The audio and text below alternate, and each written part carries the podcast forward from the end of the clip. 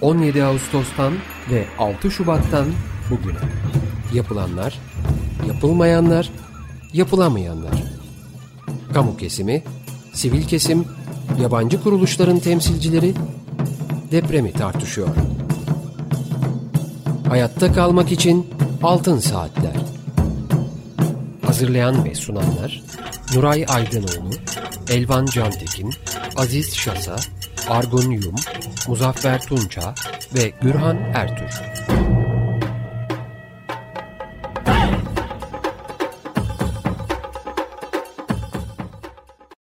...95.0 Açık Radyo'da Altın Saatler programı deprem özel yayınındayız. Açık Dergi programının ilk saatini bize ayırdığı için İksel Mavi Tuna'ya çok teşekkür ediyoruz. Bugünkü programı Argun Yum, Aziz Şasa, Elvan Cantekin, Muzaffer Tunça, Nazan Cömert ve ben Gürhan Ertür birlikte sunacağız. Teknik masada ise Feryal Kabil size sesimizi ulaştıracak. Telefon numaramız alan kodu 212 343 40 40 elektronik posta adresimiz açıkradyo.com.tr Açık Radyo'da yayınlanmakta olan depremle ilgili programları ve bu programların deşifre edilmiş metinlerini Açık Radyo'nun internet adresinde yer yarıldığı içine girdik dosyasında bulmanız, dinlemeniz ve okumanız mümkün. Aynı zamanda Altın Saatler programlarının ses kayıtlarını, geçmiş ses kayıtlarını incelemek için de yine Açık Radyo'nun internet adresinde podcast bölümüne girebilirsiniz. Bugünkü programımızın destekçisi Barış Ulus'a teşekkürlerimizi iletiyoruz. Efendim bugün konuğumuz Profesör Doktor Nuray Karancı. Nuray Hocam hoş geldiniz programımıza. Hoş Merhaba. bulduk. Hoş bulduk Güren Bey. Efendim ben kısaca sizi e, tanıtmak isterim. Orta Doğu Teknik Üniversitesi Psikoloji bölümünde lisans eğitimini şeref derecesiyle tamamladı Nuray hocamız. Ardından Londra Üniversitesi'nde klinik psikoloji yüksek lisans programını tamamladı. 1980 yılında doktora derecesini aldı. Alandaki çalışmalarıyla 1986 yılında doçentlik ve 1992 yılında profesörlük ünvanını aldı. Araştırma alanları arasında afet ve travma üzerinde birçok çalışması bulunan Karancı, sayısız araştırma projelerinin yanı sıra birçok ödüle de layık görülmüştür. 1979 yılında İngiliz Psikoloji Derneği tarafından yılın genç psikoloğu seçilmiştir. Türk Psikologlar Derneği üyesidir. Profesör Karancı 1980 yılından bu yana ODTÜ Psikoloji bölümünde ve şimdi Ekonomi ve Teknoloji Üniversitesi Psikoloji bölümünde öğretim üyesidir. Tekrar gel, hoş geldiniz hocam. Merhabalar. Ben bulduk, merhaba. ilk soruyu sorması için sözü Nazan Cömert'e bırakıyorum. Evet, ben de tekrar hoş geldin istiyorum Noray Hocama. E, hocam e, şimdi bir taraftan e, deprem veya daha kapsamlı bir ifadeyle afetin yıkıcılığının doğrudan etkileri var. Pek tabii bunun da bir psikolojik boyutu. E, zira insanlar yakınlarını, mallarını, varlıklarını kaybediyorlar. Hatta fiziki çevreyi kaybediyorlar. Mekan değişiyor. E, bununla beraber tüm kaybettiklerimizle olan manevi bağlarımız da tahrip oluyor bunların onarımı veya rehabilite edilmesi e, tabii ki çok uzun e, zamana yayılan bir süreç. E, diğer taraftan da ilk andan itibaren afet yönetimiyle ilgili yapılan çalışmaların da bir etkisi var insanlar üzerinde. Pek tabii de bunun da bir psikolojik boyutu var.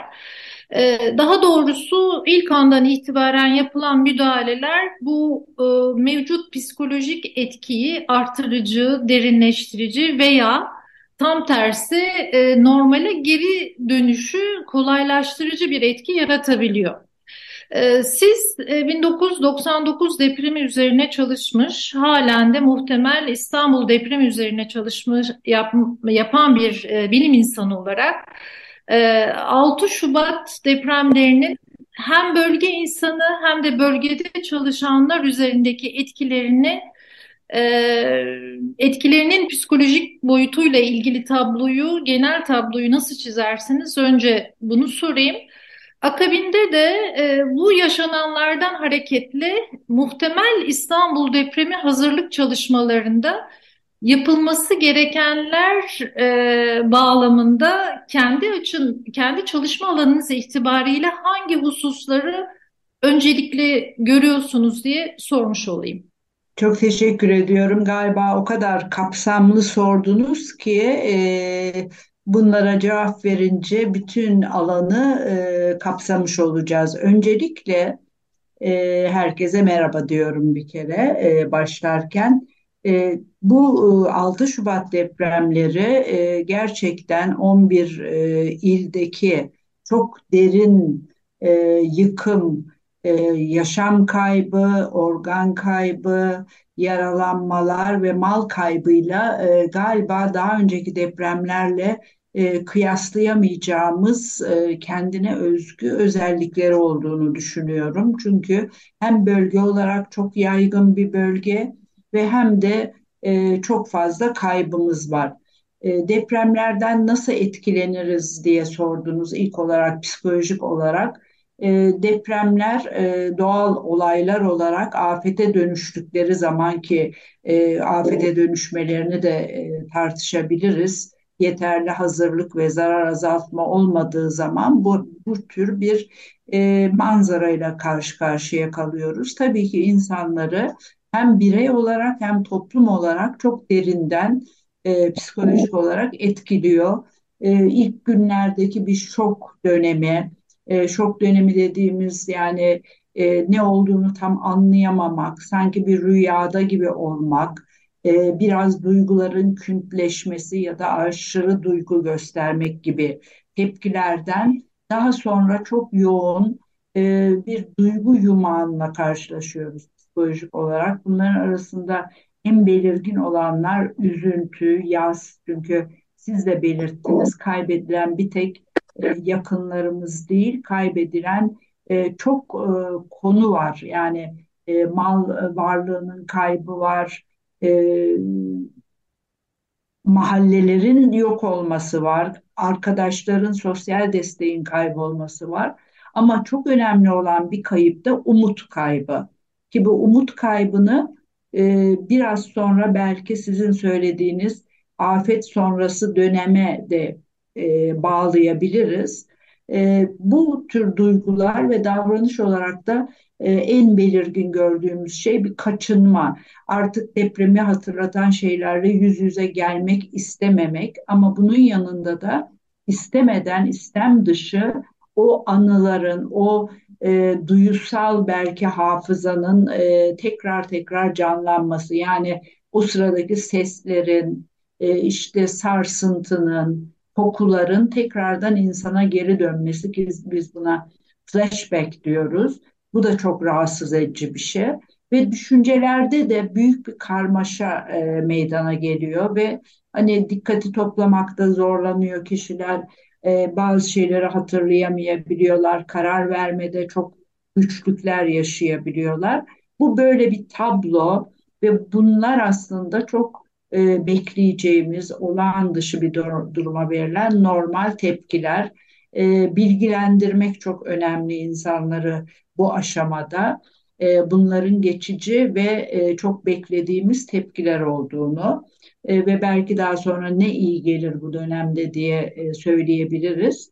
E, daha sonra ise bu tepkiler e, bir kısım kişide uzun dönemde bir e, bozukluk olarak görebiliyoruz. Buna da travma sonrası stres bozukluğu diyoruz. E, bir bir aylık dönem geçtikten sonra ancak böyle bir e, tanım e, koyabiliyoruz ve bunun bu bir e, uzman hekim tarafından konulması gerekiyor ve onun tedavisi çok farklı. E, ne kadar kişide olabilir böyle bir bozukluk dediğimizde bütün dünya literatürü daha önce Marmara depreminden sonra yapılan çalışmalar yüzde 15-20 gibi kişide e, uzun dönemli e, uzman desteği gereken psikiyatrik bir bozukluk olabilir. Bunun dışında e, uzatılmış yas bozukluğu dediğimiz yani aradan geçen yas çok normal bir süreç. E, kaybettiklerimizle ilgili duygularımıza bir anlam verebilmemiz, o bağı farklı şekilde anlamlandırabilmemiz ama e, bazı kişilerde bu çok daha uzun bir sürece yayılabiliyor. 6 aydan sonra da hala belki bir inkar duygusu var, o kişi hala yaşıyor gibi düşünüyor.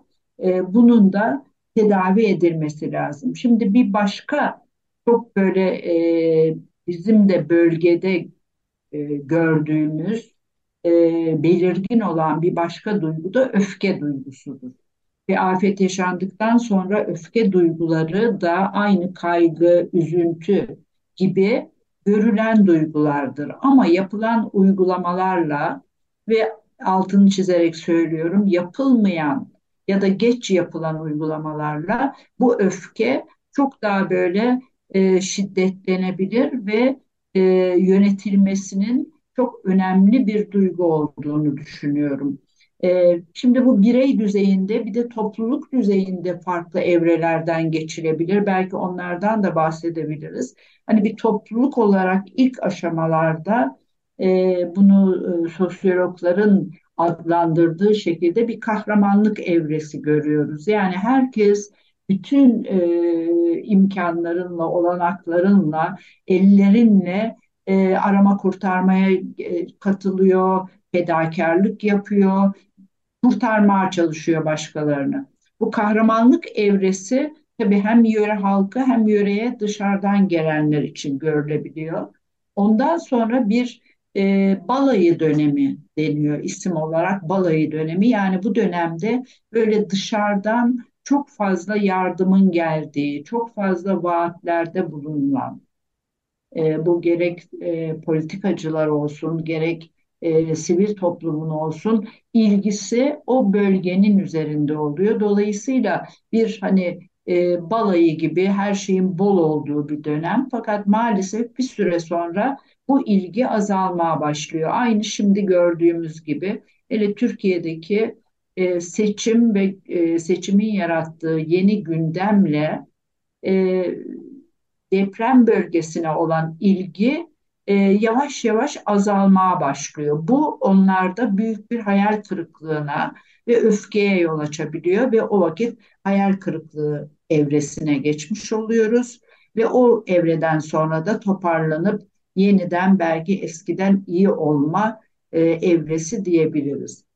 Siz e, bir de yardım çalışanları dediniz. Kimler etkilenir dediğimizde tabii ki bir tek bölgedeki halk değil, e, bir önemli grup bölgede olup şu anda görevlerini yapmaya çalışan bir grup var. Mesela bu psikososyal destek veren e, elemanlar Aile ve Sosyal Hizmetler Bakanlığı'nın, Sağlık Bakanlığı'nın bölgedeki elemanları aslında kendileri afetledi. Dolayısıyla onlara bir destek verilmeden onların tekrar görevlerinin başına ge- gelmeleri ve başkalarına destek vermelerini istenmesi e, önemli bir sorun olarak e, ortaya çıkabiliyor. Aynı zamanda da sivil toplum kuruluşu gönüllüleri alanda çok fazla gönüllü var. Bu çok güzel bir şey fakat onların da korunması çok önemli. Çünkü o bölgeden o bölgedeyken de bölgeden dönünce de ikinci travma dediğimiz bütün bu bahsettiğim travma tepkilerini e, onlarda da görebiliyoruz. Dolayısıyla onların da e, destek almaları çok önemli. Bir de bu depremin özelliğinden dolayı çok sayıda e, bölge insanı başka illere göç ettiler geçici olarak ümit ediyoruz. E, onların da ayrı bir e, psikososyal destek alması gerekiyor. Şimdi galiba burada Nazan Hanım duralım. Çünkü siz İstanbul'u sordunuz. Ee, e, geçeyim mi İstanbul'a? Yoksa... Hocam İstanbul'a geçmeden önce bir soru sorabilir miyim ben? Tabii, ee, tabii. Şimdi e, balayı dönemi dediniz ve balayı dönemi e, ve seçimin bir bağlantısı var şu anda. Bir öyle bir tarihsizlik de var. E, evet. Sizin e, söylediklerinizden anladığım benim e, seçim nedeniyle bu balayı dönemi biraz daha kısa mı e, oluyor? Yoksa seçim vaatleri falan nedeniyle balayı dönemi belki de e, suni olarak uzatılıyor mu? Bu konuda ben tam şey e durumu şey yapamadım, tespit edemedim. Evet yani balayı döneminden balayı döneminin bir uzaması belki olabilir bölgeye giden e, imkanlar açısından ama aynı zamanda da e, o vaatlerin tutulup tutulmamasına bağlı olarak hayal kırıklığı evresine de bir kayış olabilir diye düşünüyorum. Bu evreler tabii hiçbir zaman lineer bir şekilde bir evreden öbürüne geçmiyoruz. Böyle e, daha döngüsel de olabiliyorlar ama e, şuna çok dikkat etmek lazım. E, afet sonrası dönem afet döne afetin kendi e, yıkımı kadar önemli bir dönemdir. Ve afet sonrası dönemde ancak biz psikososyal destek dediğimiz desteği verebiliriz. Yani bunun en başında psikososyal desteklerken bir psikolojik terapi dönemi değil. Hiçbir zaman terapi zaten afet bölgesinde yapılan bir şey değil ama psikososyal içinde e, temel ihtiyaçların e, eşit bir şekilde karşılanması çok önemli. Ve hala bazı temel ihtiyaçların karşılanmadığını biliyoruz. Yani işte konteynerların olması, barınma, e, temizlik, e, hastalıkların önlenmesi gibi e, konular var ve orada sosyal destek çok önemli. Yani kişilerin e, birilerinin yanlarında olduğunu hissetmesi başka çok önemli bir konuda güven duyabilmek ve belirsizliklerin azalması, bilgiyi güvenilir bir şekilde vermek, orada da vaatlerle çatışan bir şey olabilir. Yani yapılacaklar yapılırsa güzel ama yapılmazsa o e, belirsizlik, umut e, çok fazla sekteye uğrayabilir ve daha da fazla psikolojik tepkiler e, artabilir. Yani deprem sonrası dönemi çok iyi yönetebilmek lazım. Zaten afet yönetiminin bir parçasından bahsediyoruz şu anda. Afet risk yönetimi olarak daha önce yapılacaklara belki daha sonra gireriz. Orada da çok yapılacak şey var ama şu anda e, bir kere koordinasyon çok önemli. Yani çok fazla kuruluş hem kamu kuruluşu hem sivil toplum kuruluşu e, bölgede destek faaliyetleri yapıyorlar. Merkezler kuruluyor.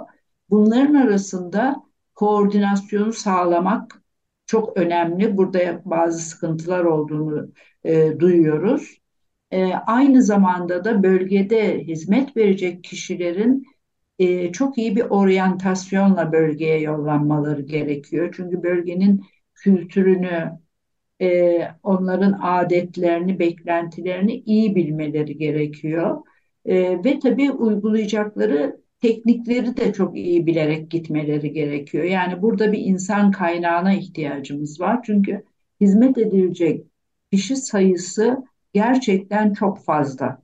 Ve ne kadar erken müdahale edersek psikolojik olarak o kadar bu bahsettiğim bozuklukların ortaya çıkmasını engelleyebiliriz. Bu açıdan e, şu anda yapılacaklar çok önemli. E, çok fedakar e, çalışanlar olduğunu biliyorum alanda. Gerçekten e, çok zor şartlarda kalıyorlar. Onlar da çadırda kalıyorlar ve e, destek vermeye çalışıyorlar. Ama koordinasyon açısından sanki biraz daha sorgulamamız gerekiyor.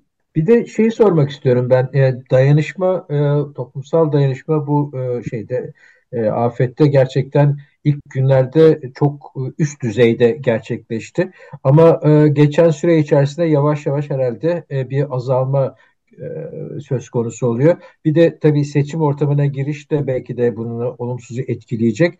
E, bu noktada e, beklentiler e, ne olmalı? Bu hani balayı e, döneminin e, önemli bir unsuru herhalde bu şey e, to, toplumsal dayanışma. E, o noktada e, siz ne öngörüyorsunuz? Ne olacak? E, ne, nereye doğru evrilecek?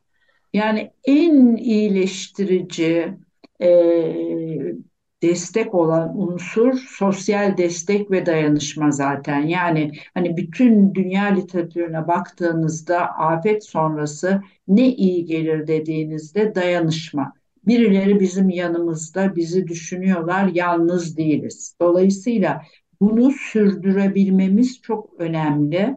Ee, sürdürülebilir modellerimizin olması gerekli. Yani sivil toplum kuruluşları oraya gidip e, üç ay sonra geri gelmeyi düşünmemeliler. Daha uzun soluklu e, bir programla oraya gitmeliler. Ben Psikologlar Derneği'nin e, bir projesi var, DEPSTA projesi.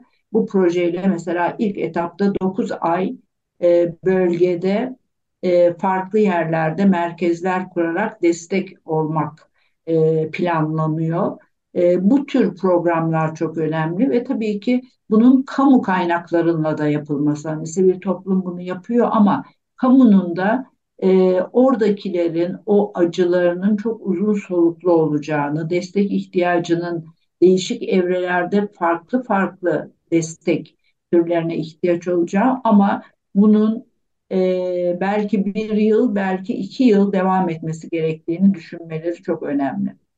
Hocam çok teşekkürler. Bir küçük ara vereceğiz. Ee, reklamımız var. Ondan sonra ikinci bölümle devam edeceğiz. Evet. Evet, Açık Radyo'da Altın Saatler programı deprem özel yayınının ikinci bölümündeyiz. Ee, iki duyurum var. Ee, birincisi yapı deprem mühendisliği açısından 6 Şubat 2023 depremleri paneli İstanbul'da İstanbul e, e, İnşaat Mühendisleri Odası Şubesi tarafından düzenleniyor. 27 Nisan'da Yıldız Teknik Üniversitesi Davutpaşa Kongre ve Kültür Merkezi'nde yani Perşembe günü.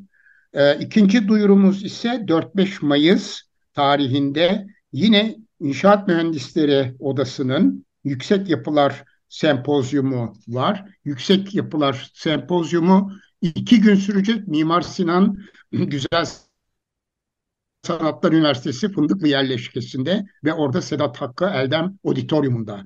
E, oldukça detaylı e, program var. İki gün boyunca devam edecek. Bunları İnşaat Mühendisleri Odası'nın internet sitesinden e, öğrenmek mümkün ve kayıt yaptırmak da mümkün. Evet, e, bugün programımızda konuğumuz Profesör Doktor Nuray Karancı hocamız. Ben yine Nazan Cömert'e söz veriyorum.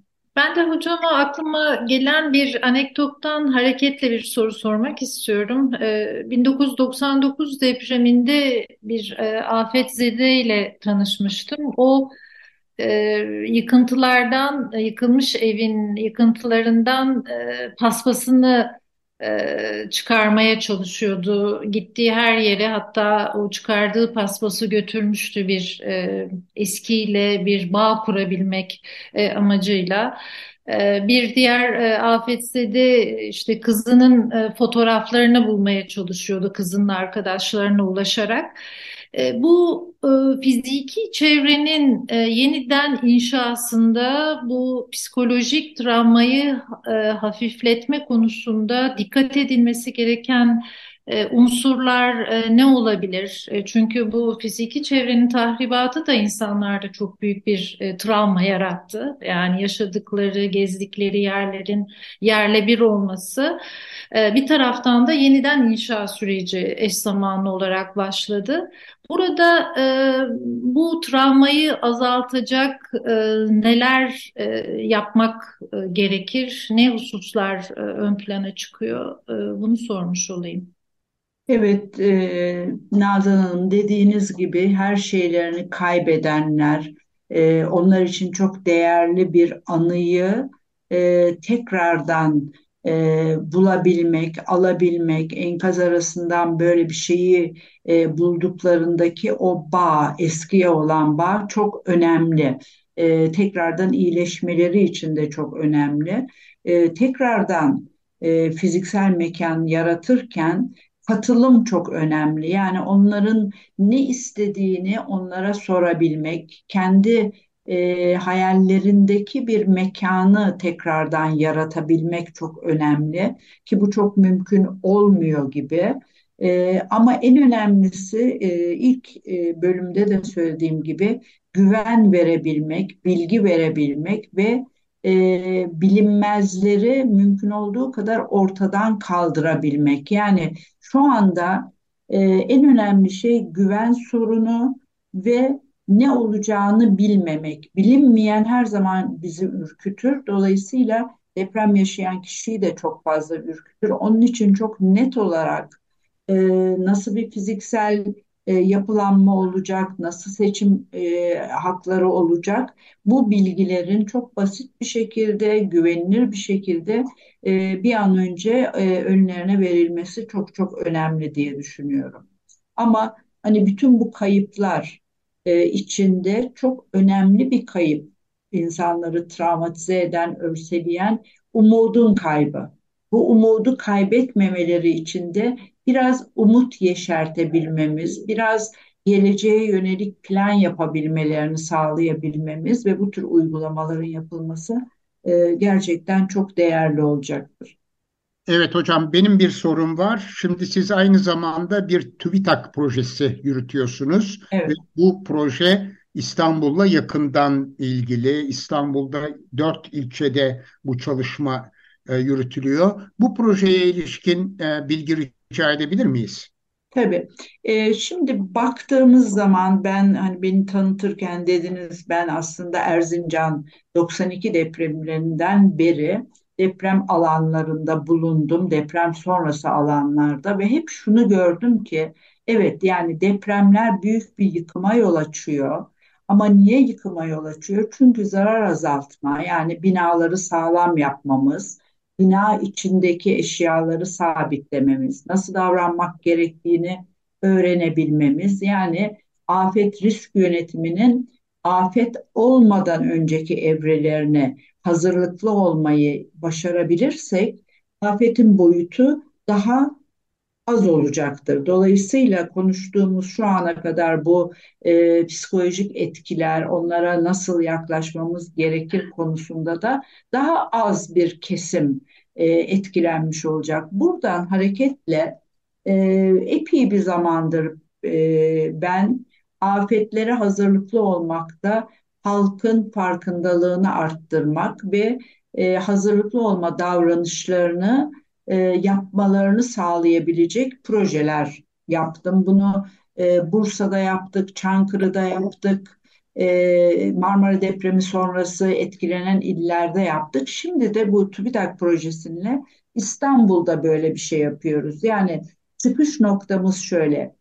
Bilgi vermek, e, sadece bilgi vermek hazırlıklı olmak için e, davranışı değiştirmiyor. Yani insanlara e, ne yapmaları gerektiğini anlattığınız zaman onlar gidip evlerinde bu davranışları yerine getirmiyorlar. Bu bütün dünya literatürünün gösterdiği bir şey.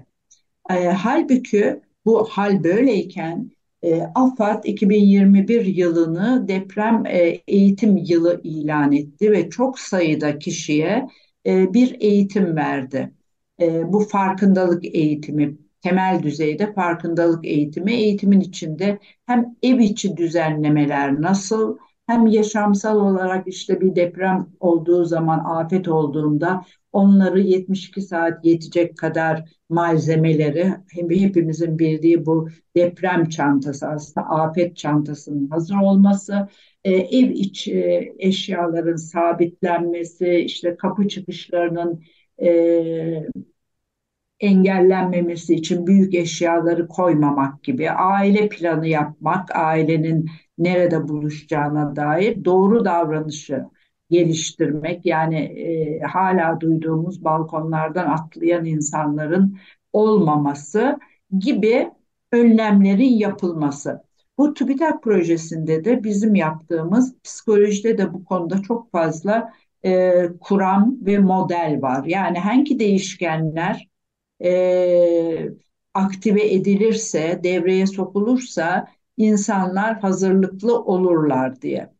Şimdi çok fazla detaya girmeyeceğim ama mesela birey düzeyinde bilgi vermenin dışında e, şey çok önemli, risk algısı. Şimdi İstanbul'da yaşayanlar hani deprem olur mu diyorsunuz? Hani İstanbul'da bir deprem olacağı çok fazla sayıda bilim insanı bunu söylüyor e, diyeceksiniz ki herkeste çok, e, bir deprem beklentisi var. Evet ama siz deprem olursa zarar görebilir misiniz dediğinizde şaşıracağınız kadar çok insan yok bize bir şey olmaz. Çünkü hani bizim ev çok sağlam yapıldı, ne malum benim evimde olacağım deprem sırasında gibi psikolojik yine inkar, kadercilik yani ne yaparsam yapayım zararı azaltamam e, gibi değişkenler var. Ondan sonra baş etme diye bir kavramımız var. Yani sen kendin bu zararları azaltmak için bir şey yapabilir misin? Hani de diyorlar ki evet hakikaten zarar olabilir ama ben bir şey yapamam ve çok enteresan bu hani yaptığımız araştırmanın bir parçası olarak 6 Şubat depremleri e, İstanbullularda e, deprem öncesi de bir anket vermiştik. Sonrasında da verdik. Baş etmeyi yani ben bir şey yapabilirim inancını düşürmüş. Çünkü o kadar çok yıkım gördük ki ben birey olarak bununla başa çıkamam diyebilir. E, bunun dışında bireylerin biraz kaygılı olmaları gerekiyor. Kaygının olmaması da hazırlıklı olmaya yol açmıyor. E, bireyden çıkarsak aile düzeyine geldiğimizde çok önemli olarak ailenin gördüğü engeller yani çok para gerekiyor hazırlıklı olmak için, e, bilgi gerekiyor, bende bilgi yok ve ailenin başka sorunlarının, önceliklerinin olmaması çok önemli. Yani biz depremlere hazır olun diyoruz, şu davranışları yapın diyoruz ama ailenin ekonomik sıkıntıları varsa depreme pek iyilemeyebiliyor. Ee, onun dışında da ailenin hem fikir olması çok önemli. Yani bu bir çekirdek aile ise eşlerin bu konuda depreme hazırlıklı olmak için evimizi hazırlamamız lazım ve binamızı kontrol ettirmemiz lazım. E, konusunda anlaşmaları lazım. Orada da bitmiyor hazırlıklı olmak. Toplum da çok önemli. Toplum nasıl önemli? İnsanların öyle sivil toplum kuruluşlarına dahil olduğu, e, sosyal ağlarının olduğu, sosyal katılım sağladıkları, bir arada yeterli olabileceklerini bir grubun düşünmesi de önemli ve son olarak da kurumlar çok önemli bizim modelimize göre ve bu bütün dünyada yapılmış araştırmalardan çıkan bir model. Kurumların da kişilere güven veren ve kişileri güçlendiren tutumları olması gerekiyor. Yani e, bir ilçede yaşayan kişilerle birlikte planlar oluşturmak, birlikte hareket etmek. Şimdi biz şöyle bir şey yaptık. İstanbul'da iki tane raporu e, temel noktası aldık. Bir tanesi Kandilli Rasathanesi'nin yaptığı e, yapısal hasar görebilirlik. İlçelerin değişik düzeyde e, pardon fiziksel hasar görebilirlik, ilçelerin değişik düzeyde fiziksel hasar görebilirliğini gösteren bir rapor. Bir de İstanbul Büyükşehir Belediyesi'nin sosyal hasar görebilirlik çalışması var. O da ilçelerin sosyal açıdan ne kadar kırılgan olabileceğini ortaya koyan bir çalışma. Biz bu iki çalışma bulgusunu alıp e, bu iki değişkende fiziksel ve sosyal hasar görebilirlikte yüksek ve düşük olan ilçeler seçtik. Bu bağlamda da mesela Fatih her iki açıdan da yüksek e, hasar görebilirliği var. Hem fiziksel hem sosyal. Sancaktepe'yi aldık. Fiziksel olarak düşük e, hasar görebilirliği ama sosyal olarak yüksek. Kadıköy'ü aldık. O da fiziksel olarak yüksek, sosyal olarak hasar görebilirliği düşük ve son olarak Sarıyer'i aldık. Her ikisinde de düşük. Ve bu ilçelerde e, 2000 tane anket doldurttuk. Bunu tamamen TÜİK'ten aldığımız e, temsili bir örneklemle ve niye bu anketi yaptık? Bu demin saydığım çok sayıda değişkenin her ilçe için hangi değişkenler hazırlıklı olmayla ilişkili bunu ortaya koymak için. Bunları ortaya koyduktan sonra da e, şöyle bir çalışma geliştirdik. Bir eğitim programı. E, bu eğitim programının bir grubu standart AFAD'ın verdiği e, temel farkındalık hazırlıklı olmak için eğitim programı. İkinci grup bizim bu değişkenlerden çıkardığımız her ilçeye özgü zenginleştirilmiş eğitim programı. Bu zenginleştirilmiş program hem AFAD'ın programı var ama AFAD'ın programının içine biz daha etkileşimli, e, mesela öz yeterliği arttırmak için benim en sevdiğim e, yaptığımız etkinliklerden biri. Bir e, slide gösteriyoruz. Bir box ringi. Box ringinde kırmızı tarafta bir e, diyoruz ki bu kırmızı taraf İstanbul depremi. Mavi tarafta da bir İstanbul vatandaşı var ve boks bir strateji e, sporudur. Bu mavi vatandaşa siz ne stratejiler verirsiniz ki bu depremden daha az darbe alsın? Ve orada insanlar söylüyor işte binasını kontrol ettirsin, binası sağlam olsun, e, şey yapsın, binayı yaptıramıyorsa apartmandaki e, dairelerle anlaşmaya girsin, işte eşyalarını sabitlesin, mutlaka evinde şöyle şunlar olsun bir plan yapsın gibi onlara bulduruyoruz bu etkileşimli eğitimde. Dolayısıyla her ilçeye özgü değişkenleri e, hedef aldığımız 14 farklı e, etkinliğimiz var. Zenginleştirilmiş eğitimde her ilçeye bu 14'ten farklı farklı etkinlikleri veriyoruz. Şu anda İstanbul'da bu dört ilçedeki eğitimimizi e, bitirdik. Bir zenginleştirilmiş eğitim, bir e, standart AFAD eğitimi, bir de kontrol grubumuz var. Yani kontrol grubuna da şöyle bir şey, size eğitimi daha sonra vereceğiz diyoruz. Zamanın etkisini bu hazırlıklı olma üzerinde e, inceleyeceğiz. E, eğitimlerimiz yeni bitti. Bir üç ay bekleyeceğiz. Daha sonra bir daha o e, kişilere e, değerlendirme yapacağız ve eğer zenginleştirilmiş eğitim daha etkili çıktıysa umudumuz bunu büyük bir tanıtım toplantısıyla İstanbul'da sonuçlarımızı anlatmak ve AFAD'ın bizim bu zenginleştirilmiş dediğimiz eğitim programını da benimseyip kendi e, programlarından entegre e, edebilmeleri. Belki şimdi merak edeceksiniz bu eğitim programına katılım nasıldı diye. Evet. O konu e, maalesef kötü bir konu. Yani mutsuz bize eden bir konu. Çünkü biz e, DASK bize e, TÜBİTAK'ın yanında destek oldu. Afet çantaları hediye verdi katılımcılarımıza vermek üzere. E, her grupta 40 kişi davet ettik. 40'ar kişi her ilçeden işte her eğitim grubuna. En fazla gelen 17-18 kişi oldu 40'tan. 10 gelen oldu. Gelenler biz eğitimi yapmayıp şu çantayı alıp gitsek mi dediler. Yani bu bireysel sorumluluk anlayışı hele 6 Şubat depremi sonrası hani biz ümit ettik ki bu 6 Şubat depremi çok fazla etkilemiştir ve çok katılım olur.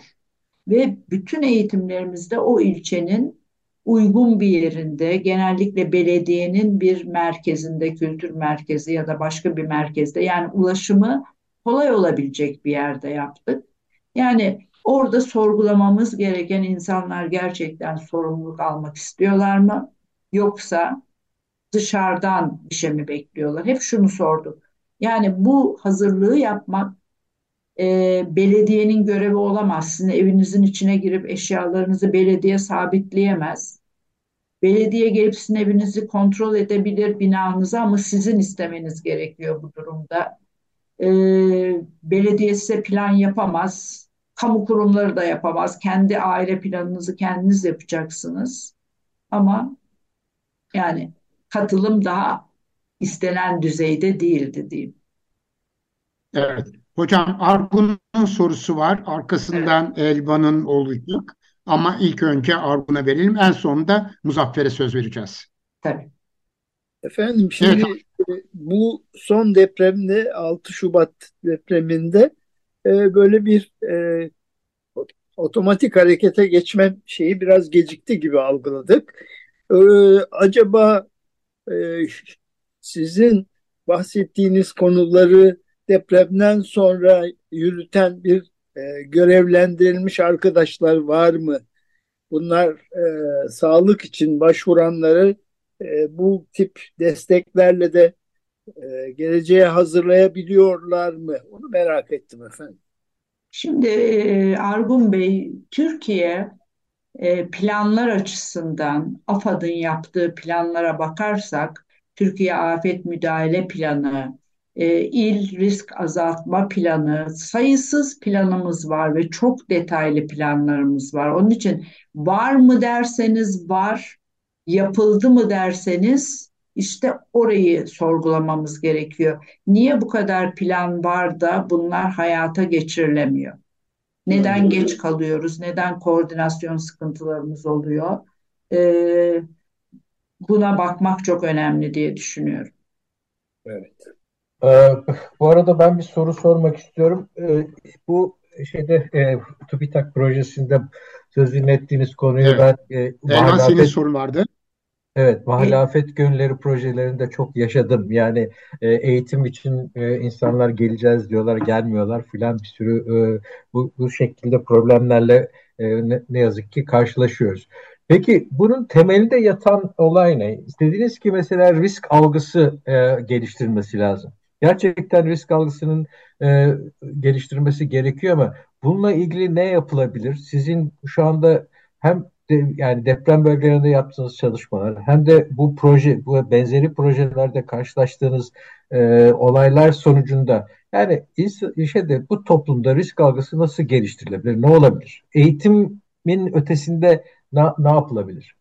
Bu konuda Yani bir, bir şey var mı? Evet, yani bir kere depremlerle ilgili düşünmek ve konuşmak çok önemli. Yani düşündürmek, dolayısıyla bunu e, gündemde tutabilmek çok önemli bir şey. E, bir şey yapılabileceğini gösterebilmek, yani bunların da yapacağı şeylerin hani kendine benzeyen insanların yaptıklarını model olarak gösterebilmek. Çünkü hani ben yapamam diyor, çok pahalı olur diyor, sen yapabilirsin e, bunu göstermek, e, gruplar içinde bunu konuşturabilmek, kadercilikle mücadele edebilmek çok önemli. Yani benim kaderimdir, ne yaparsam yapayım bu e, söylemle mücadele edecek belki hani bir din adamlarının birlikte çalışması çok önemli, kaderciliği azaltmak e, ve e, sorumluluk e, Elvan Bey yani e, geleceğiz diyorlar gelmiyorlar. Yani sorumluluğu içselleştiremiyoruz biz. Hep böyle bir dışsal sorumluluk atfı var. Başkaları yapsın. Ve şöyle bir şey ne kadar çok şey yaparsanız o vakit insanlarda yapılan araştırmalarda nasıl yapıyorlar benim bir şey yapmama gerek yok gibi bir algı da oluyor. Onun için hani bazı şeyleri onlardan isteyebilmek çok önemli. Ee, ama biliyorsunuz bizim ülkemizde emniyet kemeri takmakta da çok zor, taktırmakta da çok zorlandık insanlara. Bir ceza yaptırımı olması da önemli bir konu oluyor gibi geliyor bana. Çünkü bunun hiçbir anahtarı yok. O kadar çok değişken var ki e, Elvan Bey bunu hani nasıl yaparız diye bizim bu projede zaten oturup bununla ilgili çok düşündük, değişkenlere baktık, nasıl yapabiliriz diye mesela öz yeterliği geliştirmek için ne gibi faaliyetler yapabiliriz, sorumluluk için ve onunla ilgili e, şeyler yaptık ve hani insanlar bu etkileşimli de biraz daha harekete geçtiler. Ha bir şey daha yaptık e, proje kapsamında bir WhatsApp grubu kurduk projeye katılanlara ve sürekli onlara işte bayramda bayramlarını kutluyoruz. Neler yaptınız paylaşır mısınız diyoruz. Normlar da çok önemli. Birbirlerine bunu söylüyorlar. Ama hani ne yaparsanız eğitime gelirlerdi hep bize şunu dediler. Siz market çeki vermeniz gerekirdi. Yoksa gelmezler. Ee, yani kendileri için, kendileri ve aileleri için iyi gelecek bir şey yapmak için dış bir ödül vermek aslında benim düşünceme biraz ters gelen bir şey. Yani hem kendileri için bir şey yapacaklar, kendilerini korumuş olacaklar ama biz dışarıdan bir ödül vermek e, vereceğiz. Bu pek e, uygun e, görünmüyor gibi geliyor bana yolunu bilmiyorum. Yani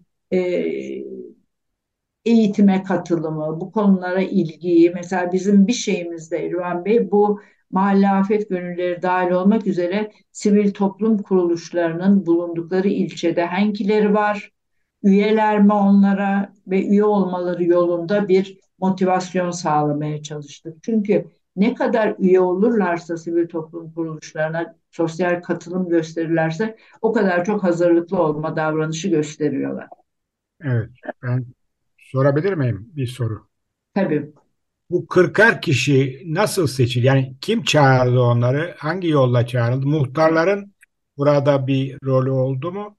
Ee, Evet. yoksa rastgele mi oldu bu 40 kişi Şimdi seçimi? e, Muzaffer Bey bu bir bilimsel çalışma olduğu için her şey çok böyle e, bilimsel temelli tamamen Türk e, İstatistik Kurumu'ndan aldığımız e, temsili örneklem olarak bu ilçelerden 2000 kişilik e, listemiz vardı. Her ilçe içinde de ilk anketi yaptığımızda bu hangi değişkenler ilişkili diye şey yaptığımızda sorduk.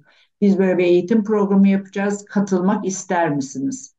o katılmak isteyenlere tekrardan geri dönüp eğitime davet ettik. Yani herhangi bir kişiler değildi bunlar. Bunlar e, daha bir temsili örneklem olsun diye her aileden bir kişi olmak koşuluyla e, eğitime katılmak isterim diyenleri davet ettik ve bir gün önce de SMS atıldı kendilerine.